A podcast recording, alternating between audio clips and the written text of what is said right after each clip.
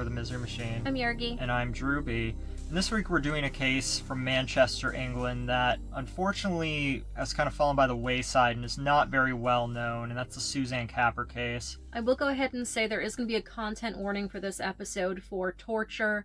We have another case where someone is set on fire, so if you're one of our more sensitive listeners, you might want to sit this one out. Yes, and if you're listening on YouTube, please hit like and subscribe. We just crossed 1,900 subscribers, so thank you to everyone Thank that's you helped so us much. so far.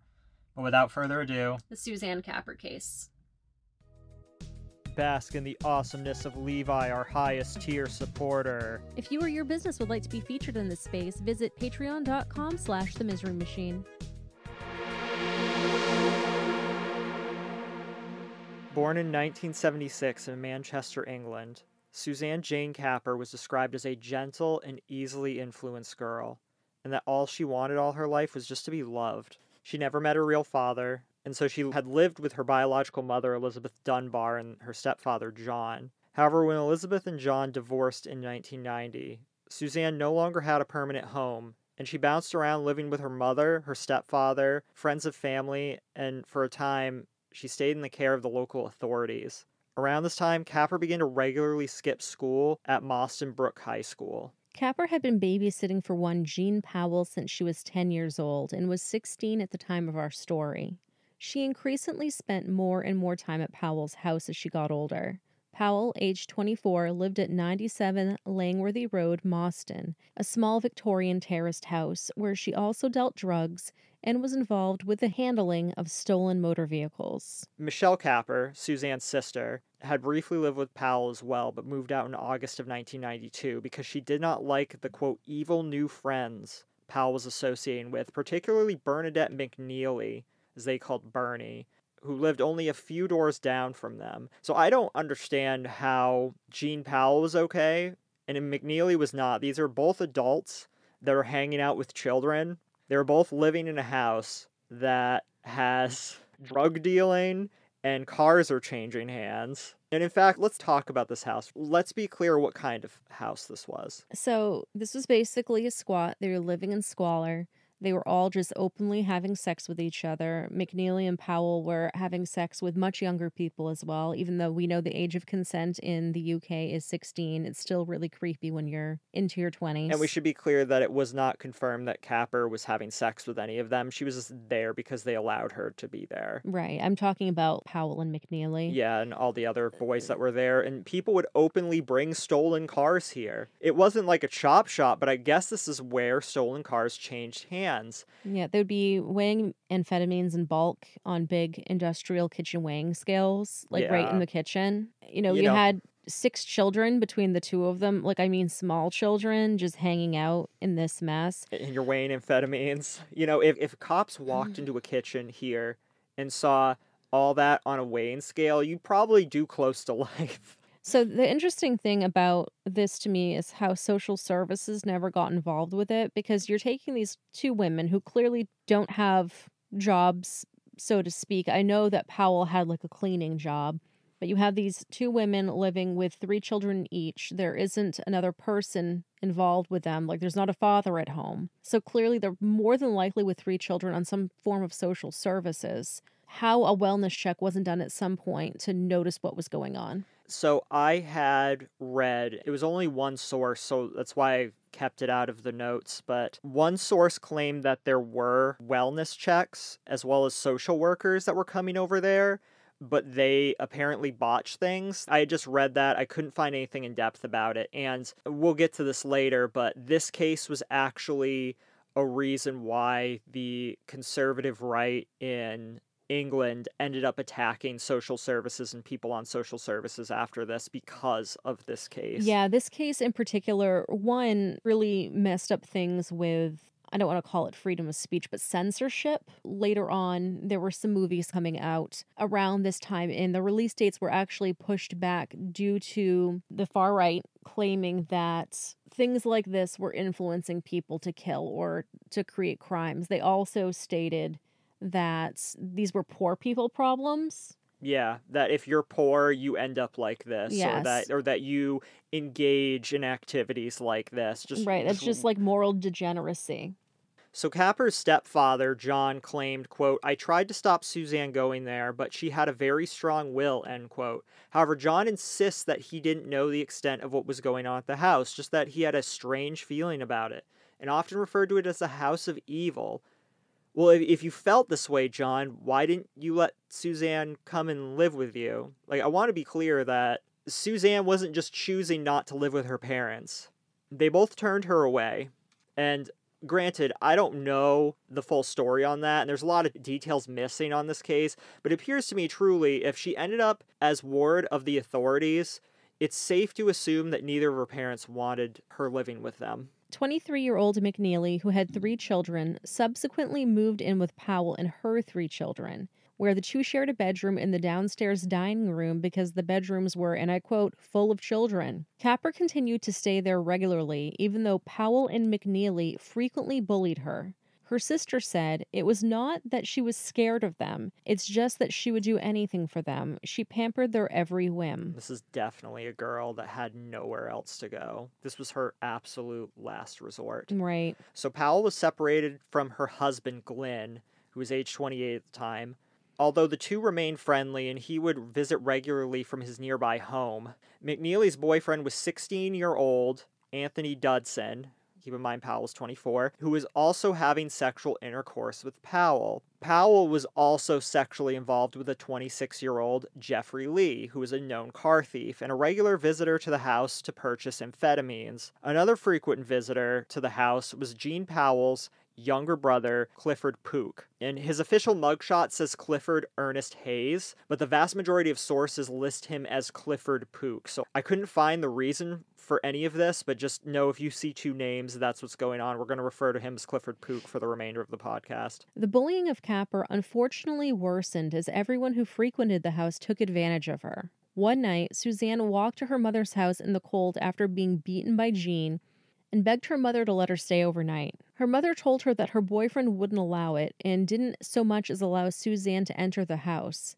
With nowhere to go, Suzanne walked back to Jean's this house. Is so just tragic. This is so tragic. So for anyone thinking that this was just a girl who was just misbehaving and wanted to live on the wild side, no.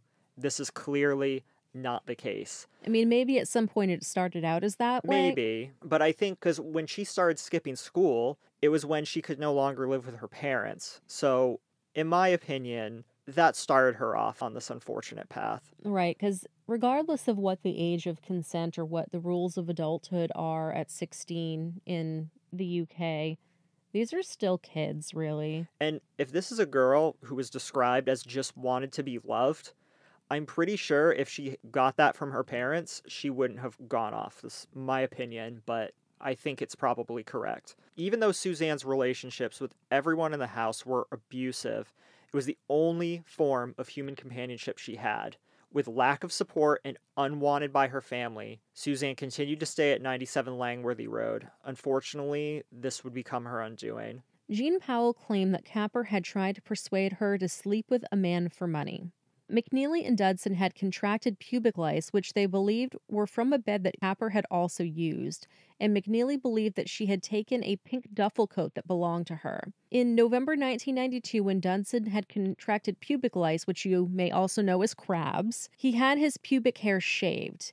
McNeilly told him that she had thought she had caught them from Capper. Dudson believed otherwise and said later, quote, I told Jean I thought I got them from Bernie, end quote. At this time, Anthony Dudson was sleeping with both Jean and Bernadette. Some sources allege a relationship with Suzanne, but others speak of no sexual relations between her and everyone in the house either way, the accusation that Suzanne Capper was responsible for giving them pubic lice was a stretch in the very least. So it was really kind of ridiculous because not only was everyone, we'll leave Suzanne as the question mark, everyone at that house were having sex with one another. Yes. Including Bernie and Powell. You know, you just wonder was this in front of the kids? It's, I think it was probably in front of the kids because they ha- they're sharing a bed in the dining room. So, like, unless the kids are off to bed, but you know, this is just what's crazy about reading up on this case, the six children living here are almost never mentioned. You start to forget that they even exist in this case. You have to stop and really read the horrors and been like, wait a minute, this all happened with six kids in this house.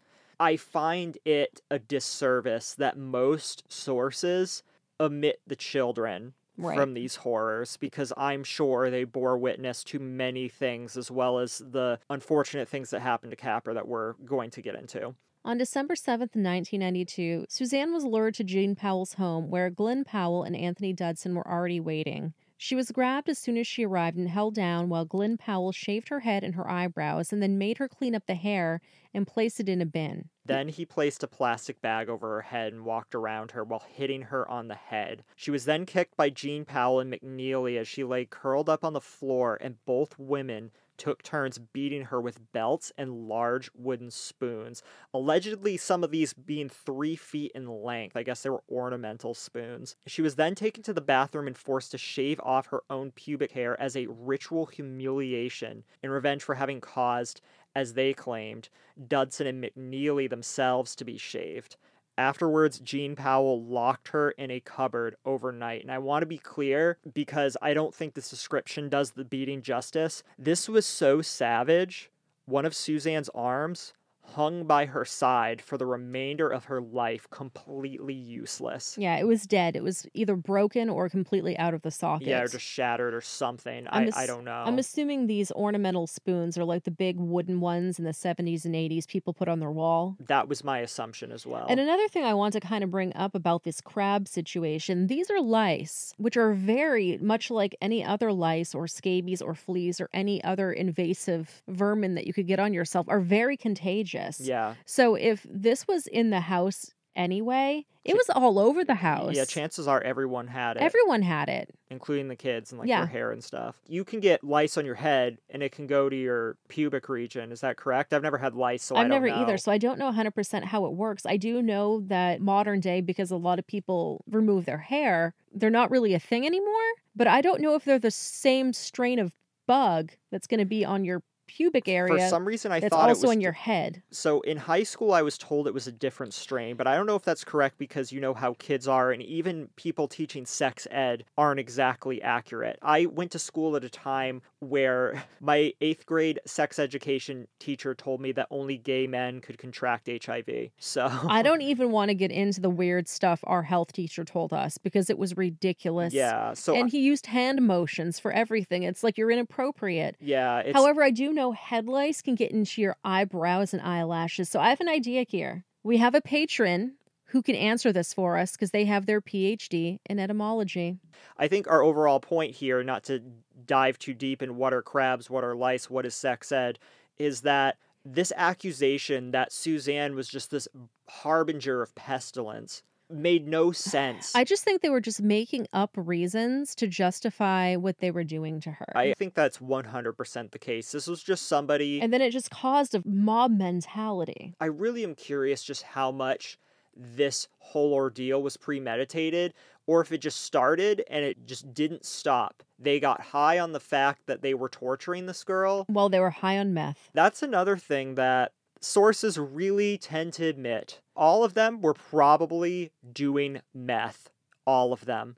I'm sure while on meth, this really fueled things as well. Not that I'm blaming the meth, uh, these people are clearly evil. I really feel it was a combination of meth fueled psychosis with just being really shitty people and then like a mob mentality taking over. And then the person being a girl that unfortunately they knew nobody was looking for, nobody was looking after, nobody really cared about. And they didn't really regard her either. No, her parents weren't in the picture. Her own sister wasn't really checking up on her, it seems. So, it just led to this.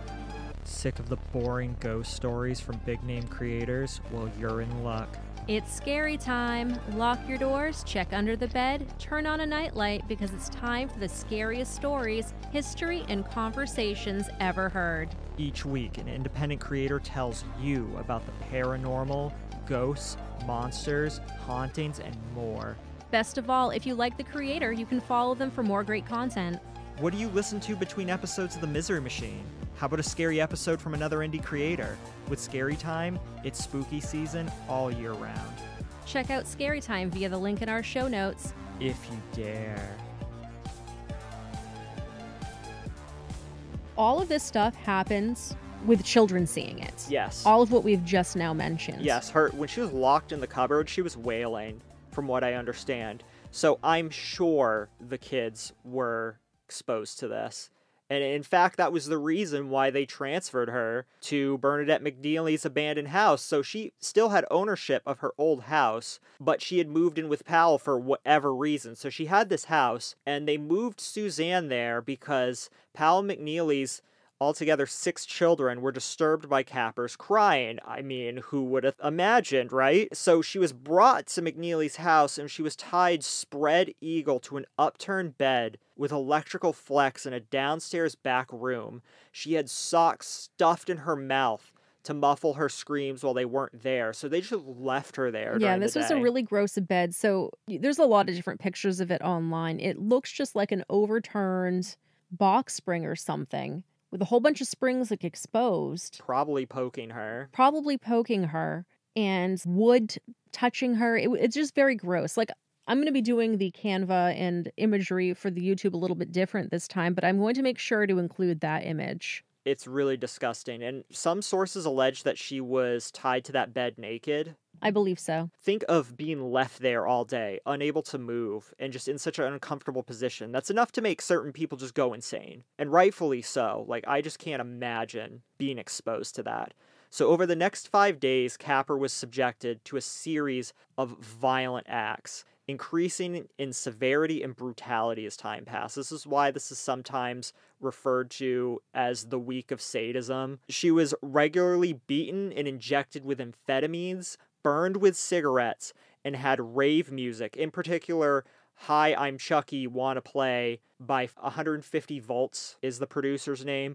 It features samples from the movie Child's Play, and this was played at maximum volume through headphones they would place on Suzanne's head. McNeilly would commence each torture session by saying the phrase, Chucky's coming to play, and soon the words themselves were enough to make Capper scream in terror.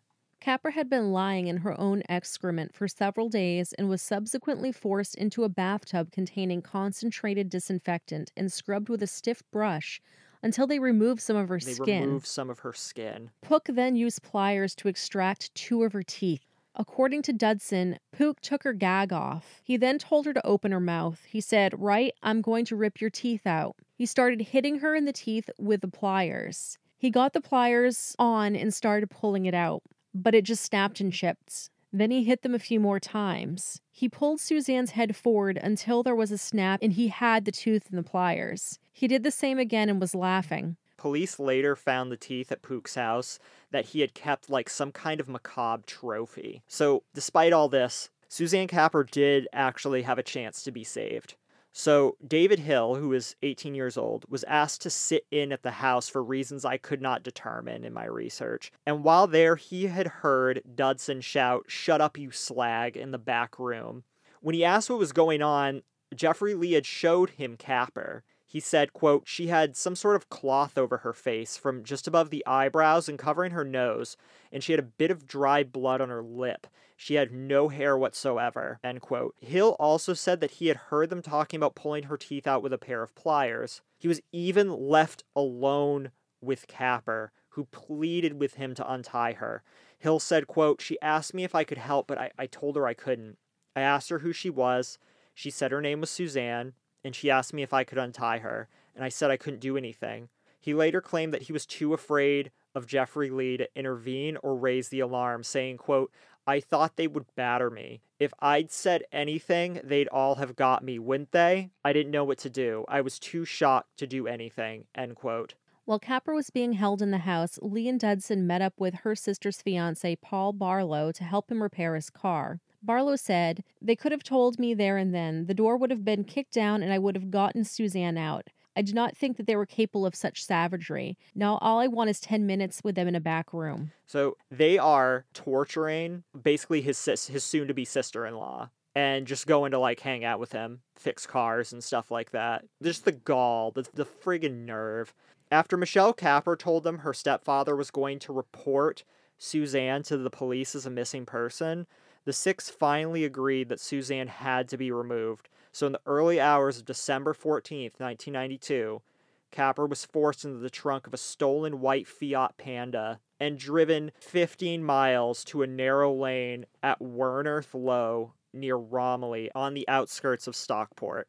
In the car were McNeilly, Glyn, Jean Powell, and Dudson, with Leigh and Pook having stayed behind. McNeilly giggled as they made their journey. Capper was pushed down an embankment into a patch of brambles, and then McNeilly poured petrol all over her. Powell stated Suzanne was still wobbly and fell over. Bernie said, Get up. Bernie pushed her down the hill and poured petrol on her. After three failed attempts of getting the gas to ignite, Dudson said, quote, In the end, he, he meaning Glenn Powell, just went up to her with a lighter and lit her. He lit her on the back. She went straight up in flames and was screaming. The flames lit up the whole forest, end quote. Allegedly, McNeilly began to sing Burn Baby Burn from the Trammps song Disco Inferno. Believing Capper to be dead, the four returned to Jean Powell's house, stopping to buy canned drinks on the way. Both Leigh and Pook were at the house when they arrived, and Dudson stated that Cliff asked Glyn, Have you done it? And Glyn said yes as he was laughing, and he gave Cliff his lighter back. However, she was not dead as the murderers had believed her to be, and she had somehow survived. And after they had left, she had managed to scramble back up the embankment and stagger along the roadway for approximately a quarter of a mile to Compstall Road before being found at 6:10 a.m. by Barry Sutcliffe and his two colleagues on their way to work. Suzanne told them, quote, over in the field they burnt me, they put petrol on me, end quote. They immediately took her to a nearby house and awoke the residents Michael and Margaret Coop to call for an ambulance. Michael Coop said that both of her hands appeared like ash. Her legs were just like raw meat, and her feet appeared to be badly charred. I was struck by how polite the victim was. She was constantly thanking my wife for assistance. And Margaret said, I instinctively went to put my arms around her, but she pulled away because she could not bear to be touched. Her head was shaved, and there was recent, not new, cuts to her head. Her face was almost featureless. Her hands were red, raw, and black at the fingertips. Her legs were red from top to bottom, and she couldn't bear anything near her legs. You okay? You just take your time. Capper drank six glasses of water but was unable to hold the glass herself because of her injuries to her hands. Margaret Coop Margaret Coop said, quote, she looked like the victim of an attack from the Vietnam War, but I felt she would survive. I had this theory that now she had got to somewhere where she could be helped and that she would live, end quote. Capper was rushed to the hospital and was able to give the names of her six assailants and Powell's address before falling into a coma, almost as if she was controlled by some sort of higher power. In the end, Suzanne had suffered burns to 80% of her body, with her skin hanging off of her. One of her lungs had partially collapsed. The extent of her burns was so severe that her mother and stepfather were unable to recognize her, and she had to be identified by a partial fingerprint from her thumb, the only part of her hand that was not severely burned. Failing to regain consciousness, Suzanne Jane Capper died on December 18, 1992. The inquiry was led by Detective Inspector Peter Wall of the Greater Manchester Police. At 7:30 on December 14th, he instructed officers to attend 97 Langworthy Road and arrest everyone that they found there. Jean Powell and McNeilly laughed and joked with each other as they were arrested. Initially, all six denied involvement, under questioning, Dudson, who'd been encouraged by his father to tell the truth, began to confess. Detective Inspector Wall said of Dudson's statement, quote, As the story began to unfold, we just couldn't believe it. I kept asking myself how one human being could do this to another, end quote. And as such, even some of the most hardened police officers were moved to tears by Suzanne's suffering. And together with the civilian staff at the station, the police collected cash to send flowers to her at the hospital. On December 17th, the six accused appeared before magistrates in Manchester and were remanded into custody, charged with kidnapping and attempted murder. Detectives conducting the inquiry said that for the sheer mindless brutality, the crime ranked alongside the torture inflicted on the children of the Moors murderers. The case went to trial in November of 1993 but received comparatively little publicity as it coincided with the trial of Robert Thompson and Jon Venables for the murder of Jamie Bulger. Yeah, so this is another reason why this case is unfortunately, even in England, it's not as well known as you might think, from my understanding, because of the trials at this time, the James Bulger murder, and because of this, it just kind of fell by the wayside within history, unfortunately, despite how horrific this whole thing was. So all six of the perpetrators turned on each other and distanced themselves from each other, actually setting Suzanne on fire. They all blame that the other one did it. Jean Powell claimed that she was numb and scared and that she had locked Suzanne in a cupboard for her own safety. She further claimed that she can't stand violence and that she loved Suzanne like a sister. McNeilly admitted to having injected Suzanne with amphetamines only to protect her from being injected with heroin, which, from what I understand, she was never injected with heroin. It wasn't even a threat. As the sentences were announced, two jurors wept, and there were cries of yes from the public gallery, which were filled with relatives of the victim. Where were they all this time? Oh, you, again, I don't want to shame family, but you had this many relatives celebrating. Where were they for Suzanne? Like, what's going on with the sister Michelle? First off, Michelle lived over at that house for a period of time and knew what was going on. Right, and so and is now has a fiance, probably has their own home. Why didn't they ever come to rescue her? Like, I understand you don't want a victim shame. I'll do it. I'll do it. Why? it just seems like in this case more than most of the cases we covered the family had some responsibility i mean responsibility might be a strong word but they had the ability to save her from this They knew where she was. This wasn't a secret. They knew what it was like over there. Her sister had direct experience and her fiance knew them personally and he claimed he had no idea. Now did he did he not? I mean i don't know but apparently people knew and just didn't want to say anything.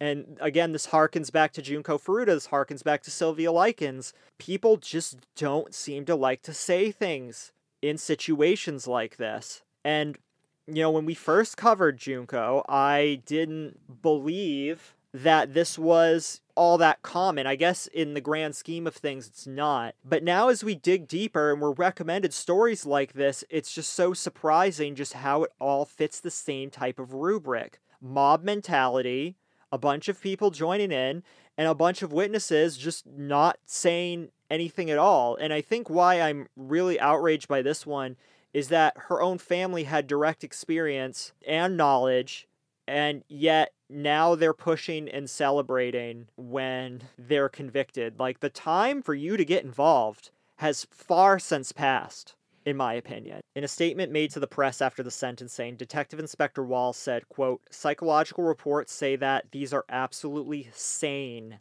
sane individuals. It's frightening that they are such ordinary people. There is nothing special about any of them, end quote. So these are the sentences they got. So Bernadette McNeilly was guilty of murder. She got life imprisonment with a minimum tariff of 25 years. So that's how they they stated over in the UK. So it'd be just like you have to serve a minimum of 25 years before you're considered for parole. So just kind of keep that in mind. She was also guilty of conspiracy to cause grievous bodily harm, GBH. which is 20, 20 years. 20 years additional, and pleaded guilty to false imprisonment, which is another 20 years additional. Is there life sentences There in, in England? yeah, There's life sentence without possibility of Mhm. parole? Okay. there are. So Jean Powell got the exact same Yeah, every term. everything that Yep. Bernadette got, Jean Powell got, as well as eh, Glenn Powell. Okay, so when we start getting to these final three, it changes a little bit. So, as we know, Jeffrey Leigh and Clifford Pook were not there for the lighting her on fire. So, Jeffrey Leigh pleaded guilty to false imprisonment, which is 12 years. He was acquitted of murder, and he was acquitted of conspiracy to cause grievous bodily harm. I guess I have to know how GBH falls into the law in England, but I would assume that with the torture, he should have been convicted. Now, Dudson was there for lighting her on fire. He was guilty of murder. He got detained indefinitely with a minimum tariff of 18 years, and he was guilty of conspiracy to cause grievous harm, and he pled guilty to false imprisonment. This was 18, 15, and 15 years, so slightly less than the first three. Clifford Pook pleaded guilty to conspiracy to cause grievous bodily harm, which is interesting considering Jeffrey Leigh was acquitted. I assume with Pook, it's the fact that he pulled the teeth out with the pliers. So he got 15 years for that. He pleaded guilty to false imprisonment, another 15 years, but he was acquitted of murder having not been present for lighting her on fire. Leigh appealed against his sentence, which was reduced from 12 years to 9 years on November 4th of 1994. In 2002, Dudson's minimum tariff was cut from 18 years to 16 years. Dudson appealed again, arguing that the reduction was insufficient and that the Chief Justice had failed to reflect the continuing obligation to have regard for Dudson's welfare. Lord Justice Kennedy and Mr. Justice McKay dismissed the second appeal on November 21, 2003. He was moved to an open prison in 2009. Jean Powell and McNeilly were granted leave to have their lengths of their minimum sentences reviewed at the Court of Appeal in June of 2012. McNeilly's sentence was reduced by one year. In 2012, Jean Powell, now known as Jean Gillespie, had had her sentence reduced by two years after she allegedly showed remorse and helped prevent a jail escape. While she was incarcerated at HM Prison Durham, a routine security check in 1996 uncovered letters which revealed McNeilly had been having an affair with the prison governor Mike Martin. The married officer resigned his position immediately before disciplinary action could be taken. McNeilly, who was sharing a wing with Rosemary West and Myra Hindley, allegedly being romantically involved with the latter, was immediately transferred to HM Prison Newhall. Leigh was freed early from his sentence in 1998, as was Pook in May of 2001. Both were released on license, which I believe is probably like probation. McNeilly was released from prison in December of 2014. Yes, these people are, Are out. Not all of them, though. Glyn Powell is still in there. Mhm. And I think Jean is too. Yeah. But most of them are out. I don't know why McNeilly's out. I think McNeilly should be doing life. Suzanne's mother claims in an interview in 2013, I think that was the last interview she ever gave, she claims to still fight relentlessly to keep the killers in prison. I don't get this. This is just stupid. She talks like she has this intense burden and maybe maybe she does have the intense burden but what she's not saying is that her burden is not saving her daughter from this, from turning her daughter away, from not being a mother to her daughter. She just talks about how she has to fight relentlessly now. Maybe she's now like this because she realized the failing of her ways and is trying to make it up in some way. But just reading her interview, it just makes me upset. Yeah, I do know that it stated somewhere. I believe this was after the fact that that time that Suzanne had went to her house after being beaten up by Jean and Bernie, that she couldn't stay now, but she was going to get a room together for her. And you know, right before Christmas, she was supposed to move in. But I don't buy that. I don't buy it at all. I don't. I don't. Maybe she wouldn't have been, given Suzanne's age, she wouldn't have been convicted of negligence. But just trying to distance herself from that, I feel that's my opinion about her. I don't think very highly of the family. No, in I this don't either. case. One last gross thing I want to point out. The Daily Mail, if you're familiar with the Daily Mail, the day the verdicts were read, used the crime as an excuse to attack the welfare system and wrote, It is interesting to note that most of Suzanne's tormentors were on Social Security, but then those in society who are generally out of work but who have savings do not receive income support. Thus are the prudent penalized while the negligent are nurtured.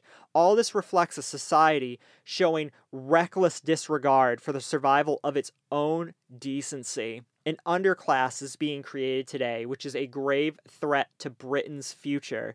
If it is not countered, then we will continue a decline towards lawlessness and degeneracy. This is just absolutely just it's it's beyond irresponsible. This is just wicked. Wicked to use this poor girl's torture and death as a way to connect these types of crimes with people on social security that social security and receiving welfare lead to these types of crimes. I, I'm sure then that they would think all the people unemployed on COVID right now, on the COVID unemployment, if your state still has it, will then lead to torture and murder a 16 year old girl. I, I mean, this is the. This is the narrative being spoken here by the Daily Mail. My only problem with this, as I spoke about in the beginning, is if everyone here is on SSI and there's children involved and they're receiving some sort of benefit, then why wasn't at some point, you know, some of these children must be school aged. If everyone in the house has crabs, clearly some of the kids have lice. Why wasn't, you know, house checks done? Yeah, and I don't know about you. I mean, maybe this wasn't the case in England, but having been a child in elementary school around that period of time, we were frequently checked for lice. Oh, constantly. So around this time, I would have been in my early, you know, years, second, third grade Yeah. type of thing. And they constantly, and the minute one kid at the school had lice, the nurse came in with a comb and a magnifying glass and was going through her hair.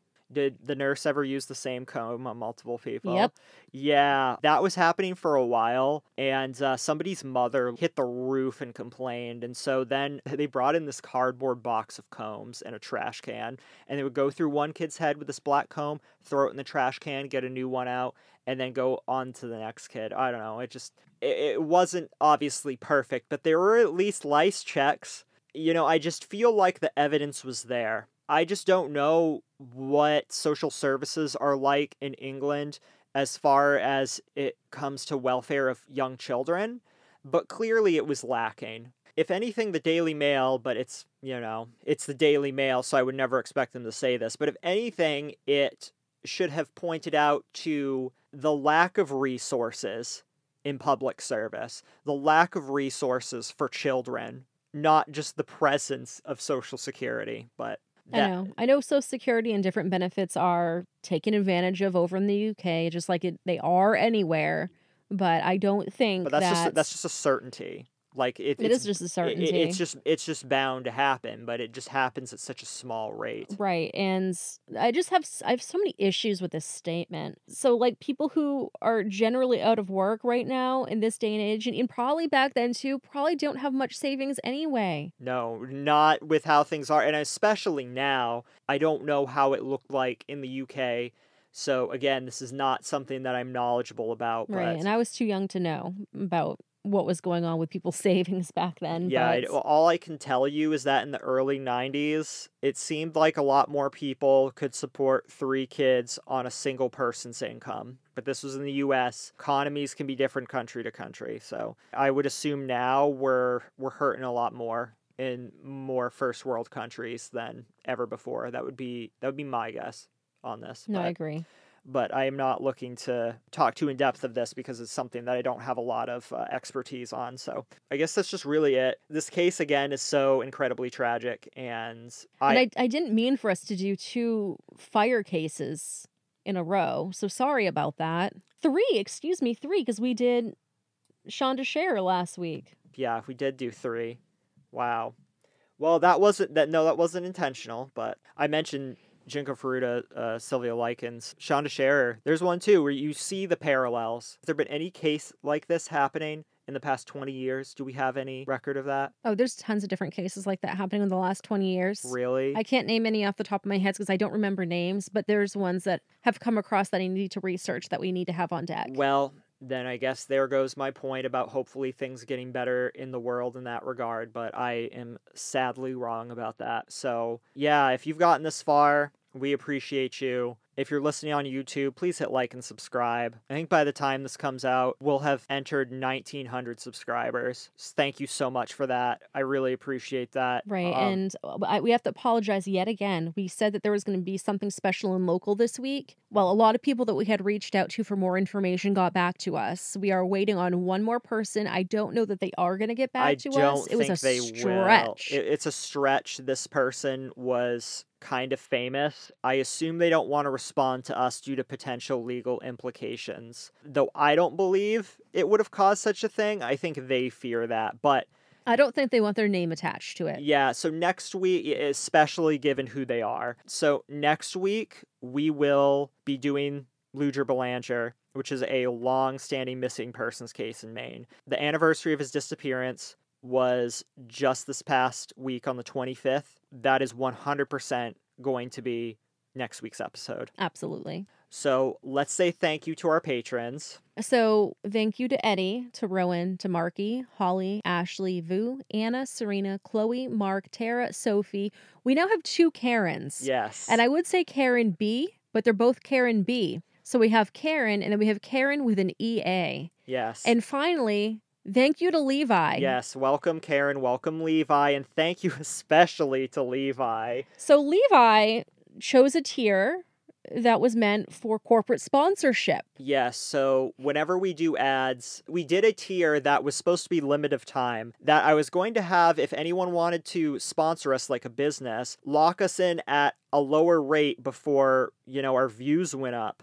And Levi, just as an individual, decided to do our $40 patron tier. So we have given him his own special title in Discord. He is, he's now added to everything. And Levi, if you have any venture or anything that you would like to be promoted on here, we will gladly do that. But in the meantime, here's this nice, lovely picture of Levi. Isn't he handsome? He's very handsome. Yes, he is. And he's very wonderful. Thank you so much for sponsoring and us. And an amazing Levi. cook. Yeah, and oh my goodness, we should get some pictures of his cooking and put on here. So that way we can just kind of, you know, get our little tendrils in there to get him to start his new career as a professional chef because he would be a good one, that is for sure. It's ridiculous. So he's made stuff for potlucks at work because we know each other from work. And he had a wine party over at his sister's house. So, if people don't know, I used to be involved with an MLM that sold wine. And what you would do is you'd go to people's house, you would bring five bottles of wine. It was usually two reds, two whites, and a dessert and the host would cook different snacks or meals to go with each and the presenter would then like kind of take you through the steps of tasting. So at this point, I had stopped, you know, being a representative because it just I'm not a good salesperson and I'm not a good teacher and you have to be both to be successful at the business. But my friend who had gotten me into it is both a teacher in real life and is just really good at selling wine. So I went to help her out and, you know, as well enjoy Levi's wine party. He made the most ridiculous foods. So he took some of the wines that he had gotten from a previous wine party we had went to and had cooked chicken and steak with the wines that you'd be sampling. He not only made food that was properly paired with the wine, he actually used the wine in the cooking. And it was probably some of the best steak and chicken I've ever had in my life. My goodness. Is he self taught? Yeah. See, just bask at the wonderfulness of Levi, okay? We did not expect this to be filled by a single person. This is meant to be filled by a business. I may lock this tier soon just to Levi. We'll see, especially if our demand for we don't get ads all the time, but if our demand for ads goes up, I may lock the tier. So if this is something that you want to be hailed in this way, revered in this way on our episodes, and you have a business, some sort of side hustle, or if you're just an egomaniac and you just want your lovely picture up there, the tier is still open for now. For now, I again I may close this, but if you want to jump on that before I uh, change my mind, here's your one warning because Yeah, it's the only time I'm saying The this. tier itself, like we said, technically is for a business, We'll get you an ad and a thank you right after our intro. So, Levi, you'll be included in our intro as well. Yes, be the intro and the outro. You're, so, because you also enjoy the benefits of all other tiers,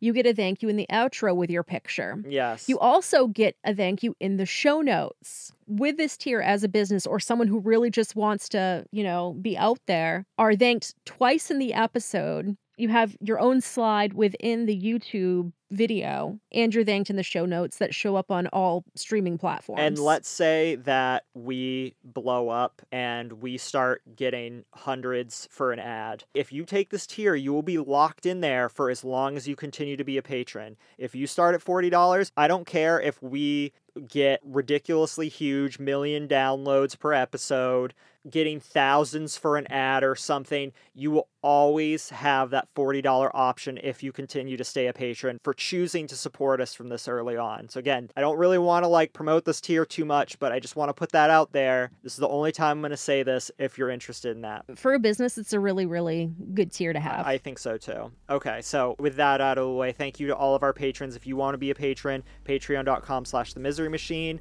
Stickers, $1. All patrons get them for free. We just sent them out to our two new patrons two days ago, just right before before So they should be getting them either today or tomorrow. But if you want to just order one yourself, $1 to our PayPal, paypal.me slash the misery machine, and you can get your own sticker. They're pretty wonderful. Okay, so until next week, we love you. we love you. Bye. Bye.